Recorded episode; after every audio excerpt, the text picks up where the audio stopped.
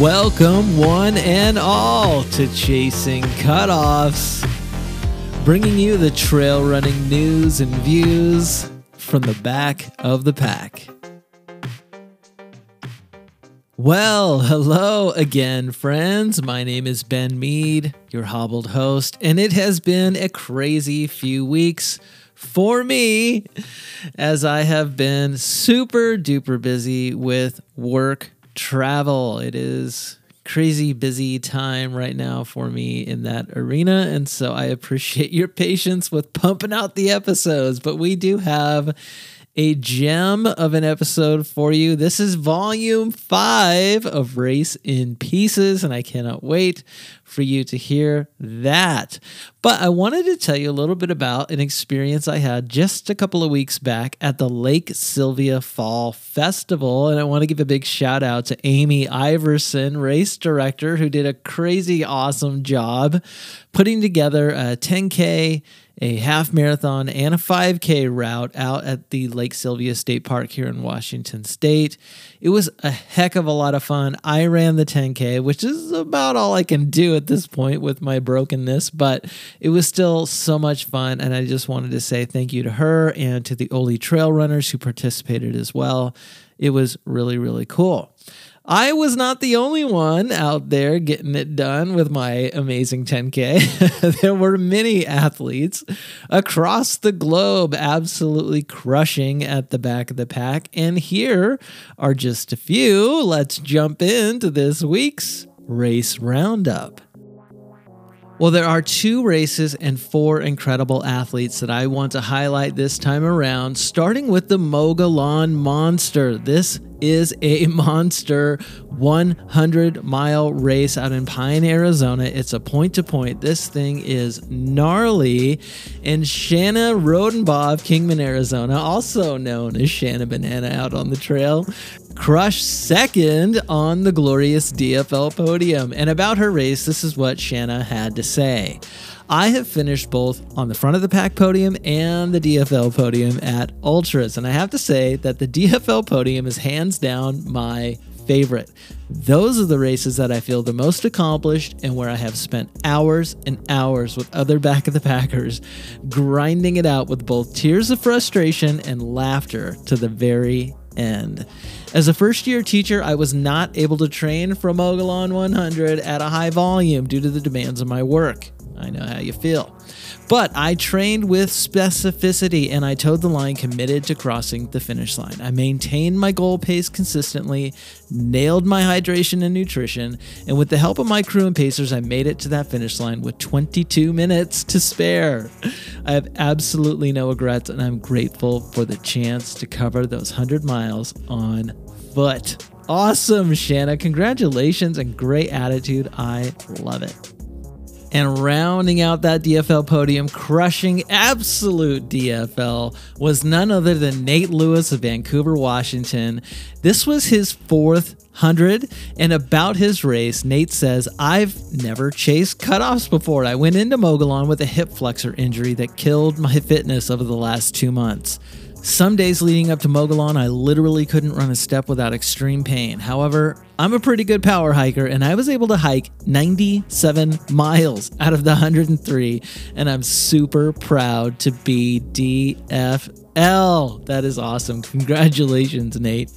And the other awesome point to point 100 miler I want to highlight this week, of course, was Pine to Palm out in Williams, Oregon. This is a super remote, rugged course traversing the Siskiyou mountain range. This thing is gnarly. It is no joke. This is not an easy 100. And the first athlete I want to highlight is David Seidman of Issaquah, Washington, who crushed third on the glorious DFL podium. About their race, David said, Pine to Palm was my first 100. I had the stretch goal to go sub 24, but it was a record high of 105 degrees with a big wildfire nearby filling the air with smoke. And when we started at 6 a.m., it was already 80 degrees. Once I realized that 24 was out of reach, I chilled out. Why, yes, I would like to sit in that chair, and some watermelon would be grand. And then at 9:15 p.m., 52 miles in, the volunteer told me I had 5 hours to make it 14 miles and 4500 feet of elevation before the next cutoff. Oh crap. As I left, I heard a guy on the radio say, Well, one guy just left and he's looking strong. He might actually make it. I passed a few people who had given up, not me. I made it within two minutes to spare. And then they immediately kicked me out. Where is the love? So on to the next one. Plop into the chair. How long till the next cutoff? Damn, up and out of the chair and on my way. The upside of spending three hours at aid stations in the first half of the race is having enough energy to burn at the end. At the last aid station, 10 miles to go, three of us joked about who would take the honor of DFL. Turns out it was none of us. A guy we passed 10 miles earlier who was limping, staggering, just clearly not going to make it. He made it! DFL in his first 100, and he and I still got our buckles. And 75% of the people who signed up for this race did not. DFL is not a bad place to be. Congrats, David. That is killer. And finally, I want to say congratulations to Scott Chandler of Caldwell, Idaho, who also ran the Pine to Palm, and he crushed second on the glorious DFL podium. About his race, Scott says Pine to Palm was my first 100 miler, first time being one of the last three to end a race. We all have some excuse to where we were and how we felt during the race and what we do different. Some who remember my name will know the issue I had at mile 38 just before the aid station where I got dizzy and nauseous and then passed out. I overcame that issue and proceeded on with the don't quit attitude. I am excited that I finished the race, no doubt about that. Congrats, Scott, and congrats to each and every one of you who are out there absolutely crushing it, getting it done at the back of the pack. You are all incredible. And now, a word from our sponsor. This week's episode of Chasing Cutoffs is brought to you by Caboose Juice. Caboose Juice is the latest in liquid nutrition, specifically formulated to deliver a steady drip of energy directly to the slow twitch fibers in your legs. The team at Caboose Juice understands the unique challenges of running at the back of the pack and how slow runners need a liquid fuel that can sustain them through a 20 hour 50 miler, a 40 hour 100, or even a 5 day 250. So if you want to learn more and get 15% off your first order, go to caboosejuice.com, enter promo code Chasing Cutoffs, choose from one of their five delicious flavors, and for a limited time, try pumpkin spice caboose juice just in time for fall. And now, back to the show. I am so excited to introduce you to our next guest and to bring you volume five of Race in Pieces. Coming to us all the way from Georgia, Ryan Gressett. Ryan, welcome to Chasing Cutoffs. Thanks for having me. Yeah, absolutely, man. I'm stoked to, to talk to you because I love talking to people who just ran their first ultra. and the first ultra experience is very unique and you never get to have it again. But before you tell me about your big first ultra, rewind it a little bit for me. First of all, where are you in the world and how did you start running? Wow, uh, great question. So there's a bit of irony in that explanation. Um, so my wife and I relocated to Georgia about a year ago um, from California, believe it or not. Oh, wow. So I had no knowledge of the ultra scene, no inkling of what any of it was about while in California, which, you know, everybody rants and raves about that and the West Coast being the Mecca. So I found out.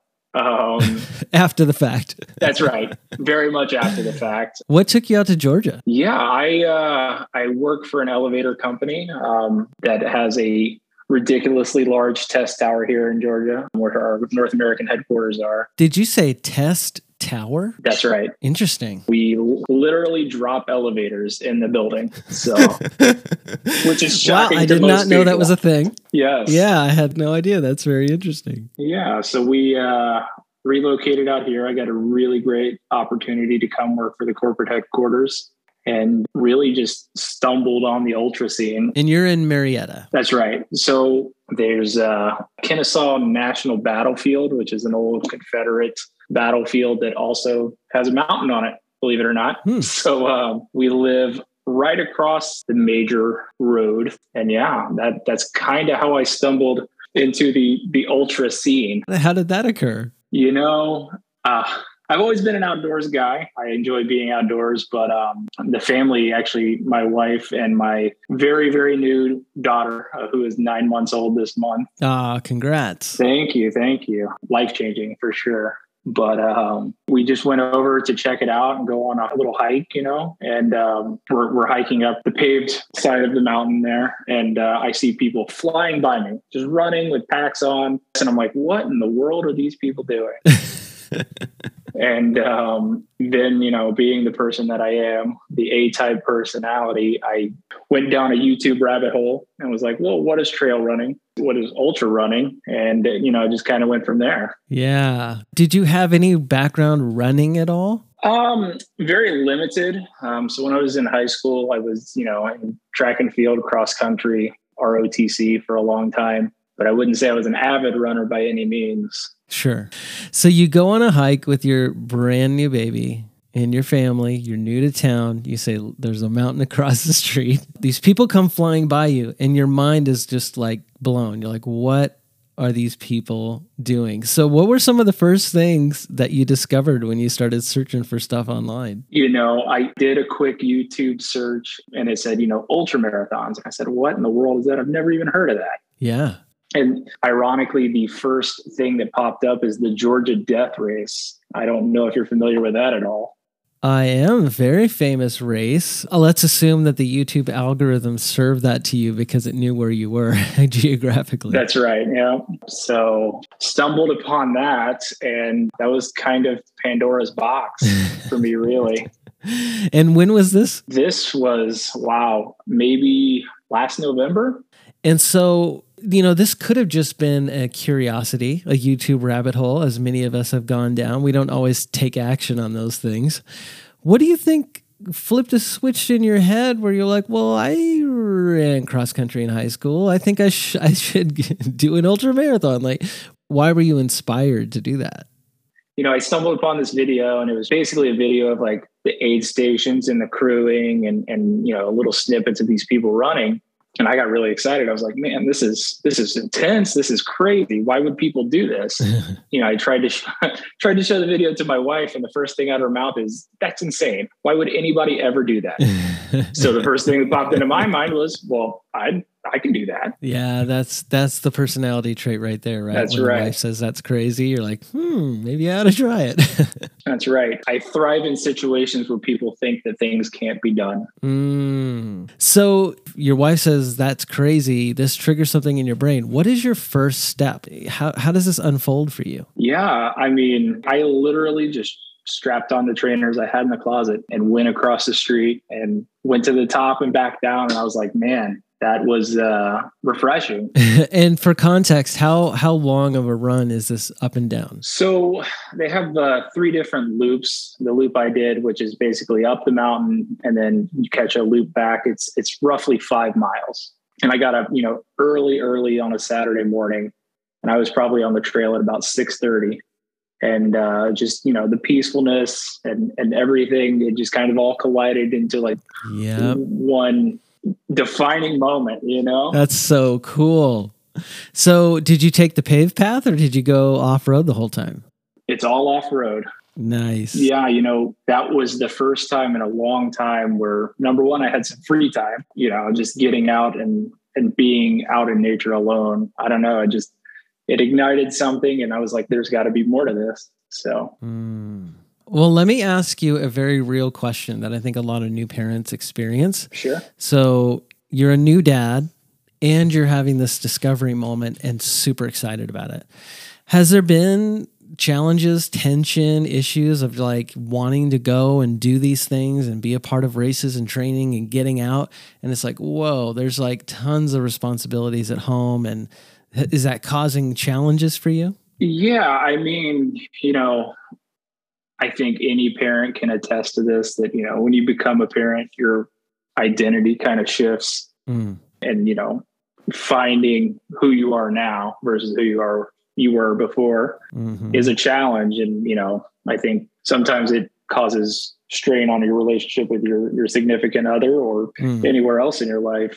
So for me, it was kind of an outlet to have an outlet and have some alone time and, and just be alone with my thoughts. And I think that mm-hmm. that helped our family dynamic. You know, I will say that most of my running slash training comes when available. So yeah, family is always the first priority, and then yeah, the painful relaxation is secondary to that. So. I appreciate that. Thank you. Mm-hmm. So, as you discover more, where did you get inspired to run your first race? Again, back to the Georgia Death Race, and shout out to the Run Bum family there. Yeah. I found out about Ultra Sign Up was the next logical thing. Uh-huh. and they were obviously full because that is a, a very full race but they needed volunteers. Ooh. So, you know, I thought to myself, hey, this would be a great opportunity to network with people, get to know the culture in ultra running, and, you know, just figure out what it's all about. Oh, I love that. What a great idea. I did that. Um, and ironically, they had some people drop out and they had some people that were running uh, sweeps and stuff like that. So, I ended up being the aid station captain my first go. So wow, right. So it was a steep learning experience for sure. yeah. So the 2022, this is going back to March of last year. Yep. Georgia Death Race. You are the aid station captain. You've not run a race yet yourself, but this is your first exposure to this community and culture and race experience. That's right. Honestly, it was it was eye opening. Just the supportive nature of everybody and yep. everybody wanting everybody to succeed really blew me away. That is so cool. Now, prior to that race, you did jump into a couple short little things, did you not? You did the little dirty spokes. I did at Heritage yeah. Park, and that that was a two point eight mile race, if I'm not mistaken. That's right. Yeah, I think that one specifically, I actually got like third in my age group, which I was incredibly surprised with. So, yeah. So you're thinking, okay, not only can I do this, I might start getting on the podium, not the glorious DFL podium, but the real podium at some stage. Later that month in February 2022, you do the Yeti Nightmare Night Trail Run, a 10 miler. Was that different to do it at night? It was intense, is the only way I can describe it. I mean, I had never done anything like that in my personal life. It was a good base, I guess, for what was to come. You know, me being alone out in the woods at the middle of the night. Yeah, because you definitely did not finish anywhere near the t- top in this 10 mile nighttime race. I did not. First experience at the back of the pack. What kind of lessons did you learn from this uh, night race? Well, first, that I was underprepared. Uh, mm. But I think for me, it was more getting out and doing it and proving to myself that I could do it. Yep. And then, you know, I've heard several people on your podcast say, you know, the back of the pack and the middle of the pack are where you build relationships and, you know, mm. you have people encourage you. And that's exactly what happened because I can tell you very honestly in that, that night race, I was very close to quitting. So wow. several times. Wow. And this is a 10 mile race. We're not talking about, you know, a hundred miler here, but this was still super impactful and super challenging for you to get through. Do you think the dark and the nighttime piece of it was a big factor? I, I think it was, and it was considerably more elevation than I have ever run. I mean, it wasn't a ton, ah. maybe like 2,000, 2,500 feet of elevation change, but um, in 10 miles, that's not nothing to shake a stick at. That's right. That's right. Yeah. So it, it was challenging, but it was eye opening at the same time. It said, you know, if I can have the mental toughness and, and push myself to do this, even when I feel mm. terrible, what else can I do? You know? Yeah. So, was there one particular instance where you kind of teamed up with someone or encouraged someone or they encouraged you? Yeah. I mean, it was probably the third or fourth time I fell. Oh, yeah. Somebody was, that's rough. Somebody was coming, you know, running right past me and they they stopped in their tracks and helped me up. And uh, we probably ran together for another two miles and they said you know you can do this. Just keep going one foot in front of the other. Don't be discouraged. And that you know yeah. really really went a long way for me. Mm-hmm. that's awesome. So if I'm you, it's late February and I am looking at you know, potentially what's going to be next for me. I'm gone and I've done the Georgia Death Race aid station scenario, right? You're super stoked. My two races that I've got under my belt, I did a 2.8 miler, I did a 10 miler. So naturally, the next thing I'm going to do is 50K? um, I know it sounds crazy. Uh, um, Just two months later. That's right. Oh my gosh. I mean, originally, full disclosure here, I uh, I signed up for the 25K first. Mm. And, you know, I was running and training pretty consistently. And I actually, in that time, I met another ultra runner at work. Oh, wow. That's yeah. cool. Yeah. It's a small world. Um, and, you know, he's very experienced. He's, he's a hundred mile guy. So, uh, he was like, you know, you can do the 25 or you can see how far you can push yourself.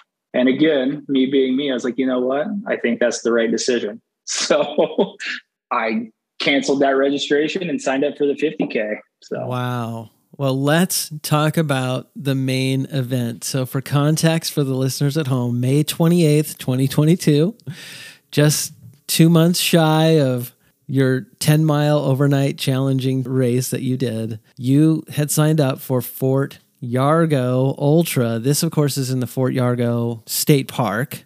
Really beautiful looking park with a really nice Fort Yargo lake in the middle of it.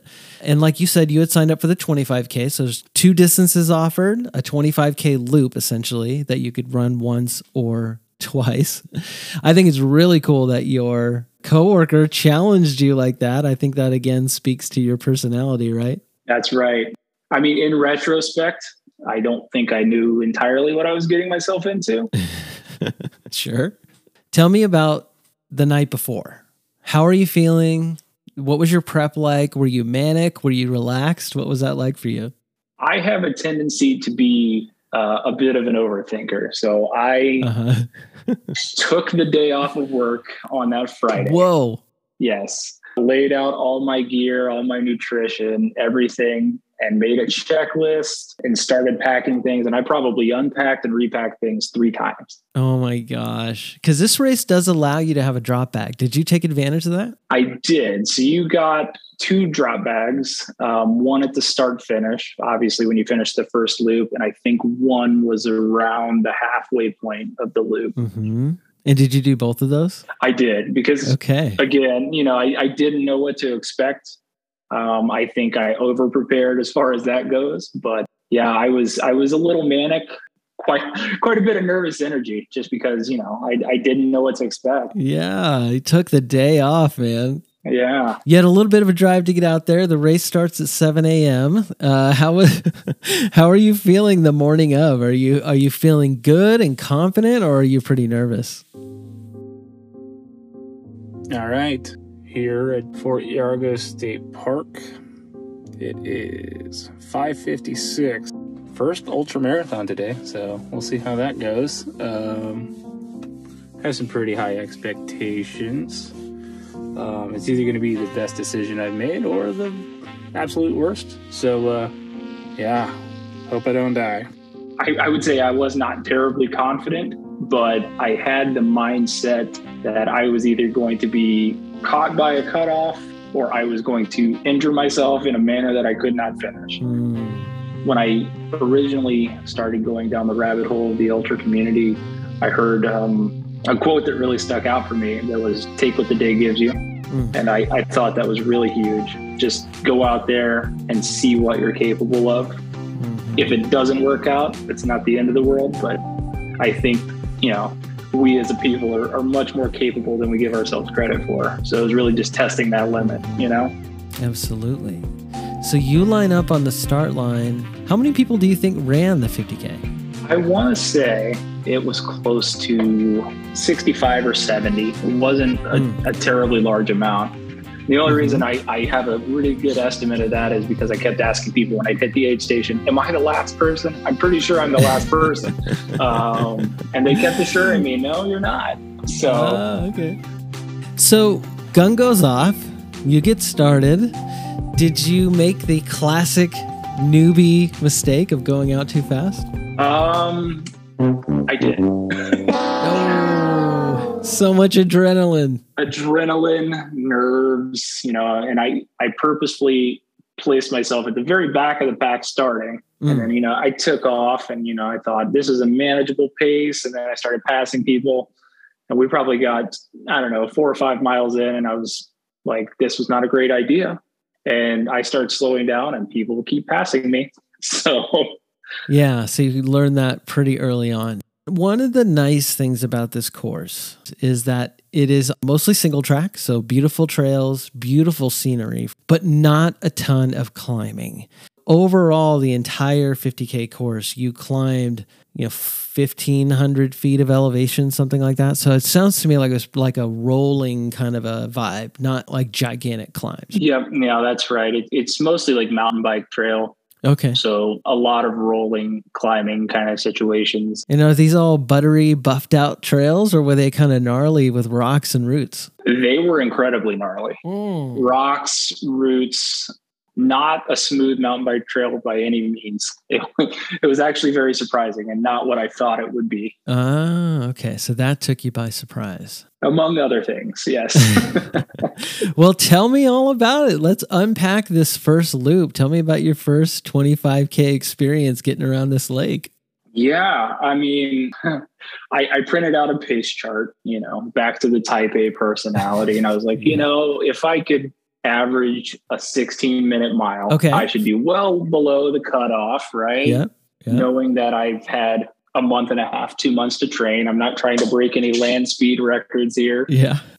And with respect to cutoffs, was there just one cutoff at the finish, or were there cutoffs at the aid stations as well? There was just one cutoff at the finish. Okay. You had to be there by 5 p.m., That's right. 10 hours after the start. So that's your one cutoff you're chasing all day long. All day. Okay. Uh, little update for me. 10 miles in. Feeling pretty good, all things considered. I'll be sore as balls tomorrow, I can tell you that. Doing good. Enjoying myself so far. Um, but subject to change. So, and I, you know, and throughout the course, I'm pulling out my pace chart, going, "Oh boy, I don't know if this is going to happen." But you know, the first lap, and again, you know, being a newbie and and this being my first ultra, I felt so great through the first aid station. I skipped it, Oh. skipped it completely. Okay. Yeah, which in retrospect, not a great idea. but, you know, I felt really, really great through the first loop, which was roughly 15 and a half miles. Yeah. And, you know, I was thinking to myself, man, I, I could really do this. Um, and then, you know, the second loop was a little less pretty, we'll say. When you hit the start finish the first time around, how are you feeling? Are you like, oh my gosh, I just want to go back to my car, I can't do this? Or were you feeling all right to go back out? I was feeling great, actually. You know, my morale was pretty high. I wasn't terribly sore or fatigued at the moment. That didn't really set in until about mile 25. Mm. So spirits were really, really high when I finished that first loop. So, no temptation to quit, no temptation to drop down. Tell me a little bit about fueling up to this point. How are you doing on the food and, and what, what are you taking in? Yeah, so I I run with an ultimate direction pack, so like two liters of water. Oh, that's a lot of water. Yeah.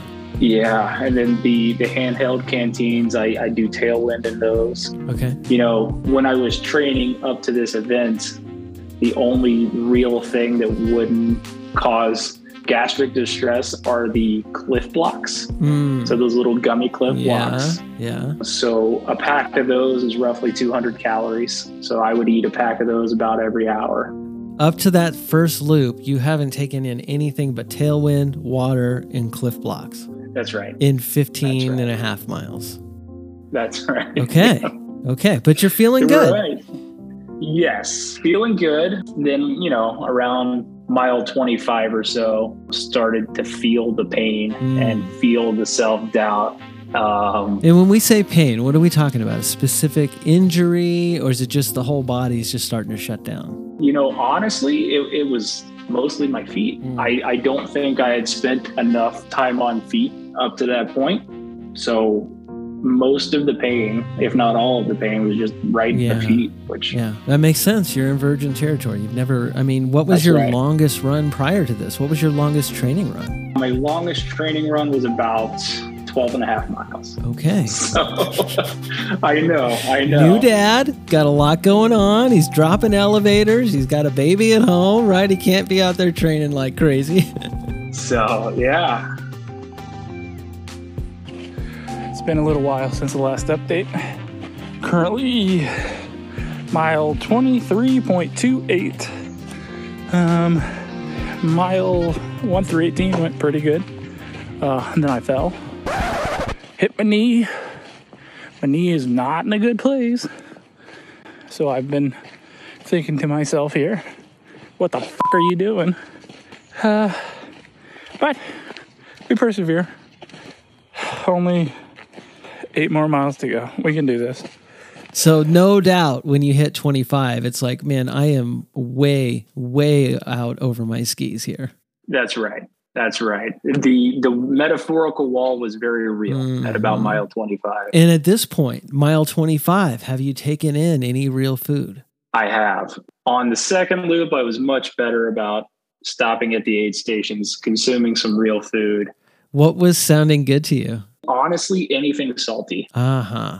It was in the high 80s, and probably the humidity added another 10 degrees. God. So, it sounds delightful. yeah, so all of the salt that I could possibly ingest was Yeah. was what was on my mind. And the reality is, you probably needed that salt a lot earlier, but now your body's like freaking out, right? Yeah. Yeah. So, I mean, during the second loop, I was better about actually taking in some solids and some, some worthwhile food. But I think at that point, it was probably a little late in the game. hmm So, you know, it, it definitely caught up with me for the last 10 miles or so. Yeah. That's for certain. Well, break down those 10 miles for me because obviously you've been asking at the aid stations, Am I last?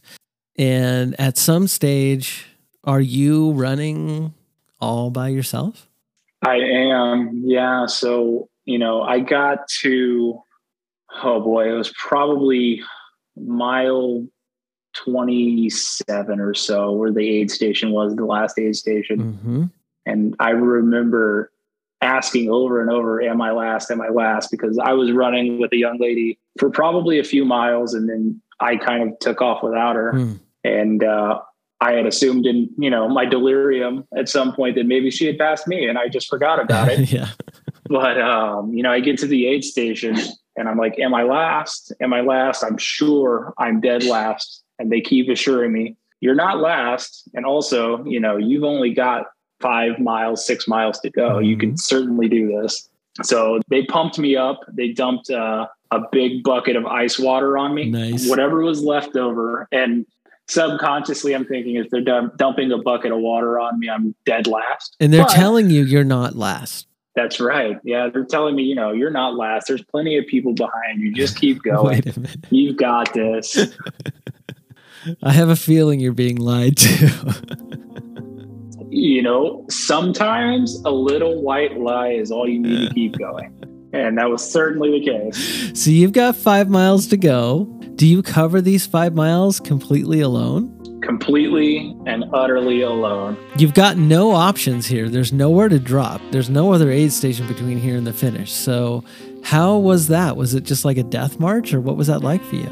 Um, I would say a poor man's jog and a death march, yes.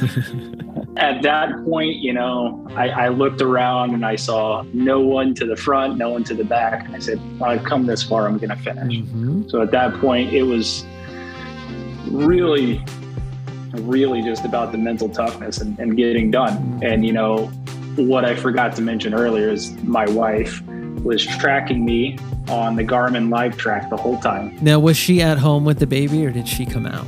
She was at home with the baby, Uh-huh. but she texted me probably around mile 20 and she said, I'm heading that way. I'm going to see you finish. Oh, were you expecting that? Uh, we had talked about it, you know, with, with a small child, it's situational yeah, for yeah, sure. yeah.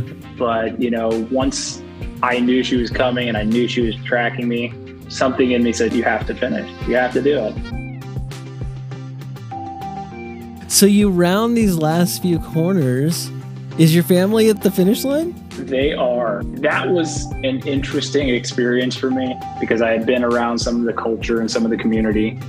And in these other instances, and when I was coming up on the finish line, you know, th- there's a lake there and it's like near uh, a tent rec center. Mm. And there's a parking lot.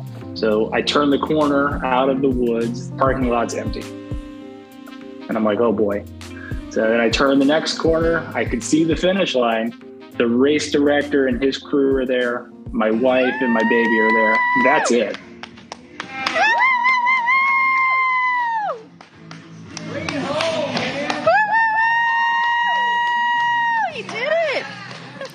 So, you know, there wasn't a lot of fanfare, a lot of cheering, but, you know, just one foot in front of the other, got across the finish line. Yeah. The race director, he gave me the news then that I was DFL. You were indeed nine hours, 19 minutes, and 38 seconds. That's right. So well within the cutoff, but you definitely were DFL by by a pretty large margin. That's right. And no doubt you were out there alone for quite some time. Congratulations on this finish. That is awesome. Thank you. Thank you. Yeah, you know, it, it was funny because, you know, at that point I knew I was DFL, but I could have sworn there were people behind me. and I found out found out they were all DNFs, which, you know, Ah, yes. made me feel a little better. But uh, you know, I think for me just finishing Yep. was a big win. Five DNFs behind you. Yep. That uh, pulled the plug at some stage and you soldiered on. You got it done. And you're an ultra marathoner now. Uh, I guess so. Yeah, I guess so. less than a year after you even discovered that this was a thing like this is pretty badass man that's awesome Yeah, I you know I, I think it's it's a once in a lifetime experience, and in retrospect, I probably should have prepared a little more. But well it is indeed a once in a lifetime experience to have your first ultra but that being said you're not done because you have signed up for multiple races already coming up two more this year. And then of course you are going to do the Georgia Death Race in March of 2023 which is super exciting. So you've got a 35 miler coming up in the in the fall. You're going to do another 50k in December. And then the Georgia Death Race you've signed up for the 74 miler. Is, are there multiple distances at that race? No, so seventy four ish miles is their uh, their catchphrase there. So it's plus or minus, give or take. But yeah, one distance, you get twenty five hours to complete it, and yeah, we're gonna go for broke on that one. So That is amazing. I am curious as the kid gets a little bit older and you guys are feeling up to travel, is it part of your plan or desire to sort of break out of the region and go do races in other parts of the country or even other parts of the world? It is. It is. You know, I think I need to get a little more experience. I'm very comfortable with being in the back of the pack. Mm-hmm. I don't anticipate that that'll ever change. Yeah. I think, you know, for me, it's more a competition with myself, not necessarily a competition with others. But I mean, I've looked at the rim to rim to rim stuff. I've looked at the rim to river that they have up in West Virginia. Mm. That looks fantastic. It's I think it's a hundred mile race. So Mhm. at some point I'd like to get there. Yeah, I mean when we can travel. I mean, 74 miles in March of next year, you're not going to be too far off a 100 miler at that point. Yeah, I mean it's a lofty goal. But again, you know, it goes back to my wife shouldn't have told me I can't do it. Now I have to do it. So Does she have any desire to join you on any of these runs, races? none whatsoever. Okay. None at all. She she has professed that she will be a cheerleader and that is it. So Oh man, that's awesome. Well, this has been super fun. I love talking about this Fort Yargo with you and your first Yeah. ultra experience is really cool. And I wish you all the luck in the world with these upcoming races. I hope that you just keep discovering more and more about yourself and about what you're capable of. I think you're incredible and I think it's awesome that you finished DFL in your very first ultra. And I really appreciate you coming on and doing this. Yeah, thanks for having me. I appreciate it. Thank you so much, Ryan, for coming on the show. That was a lot of fun hearing about your very first Ultra. And I want to say thank you to each and every one of you for listening. It really is truly appreciated. I am doing my darndest to be a bit more consistent and get these things out weekly. And when I can't, and when it's every other week or so, please know it's just because I'm super duper busy at work and trying to get a lot of things done across multiple spectrums. And I know that so many of you can appreciate that. I will also say that I rarely make this show about me, but for those who are curious, because I've had a few questions, I have begun physical therapy, so maybe someday I'll be able to do a little bit something more than just a 10K out on the trails keep your fingers crossed. I'll keep you up to date on the progress of the hobbledness of your hobbled host.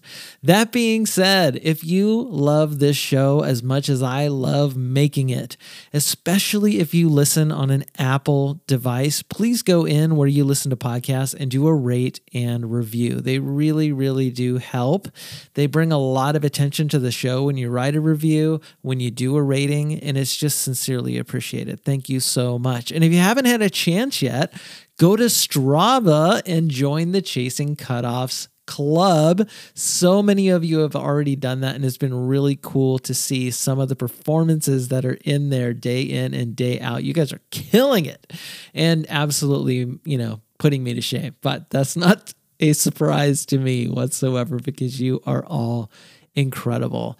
So, wherever you are in your back of the pack journey. From myself, producer Daisy, and all of us at Chasing Cutoffs, keep crushing the miles. And let's flip the script on slow.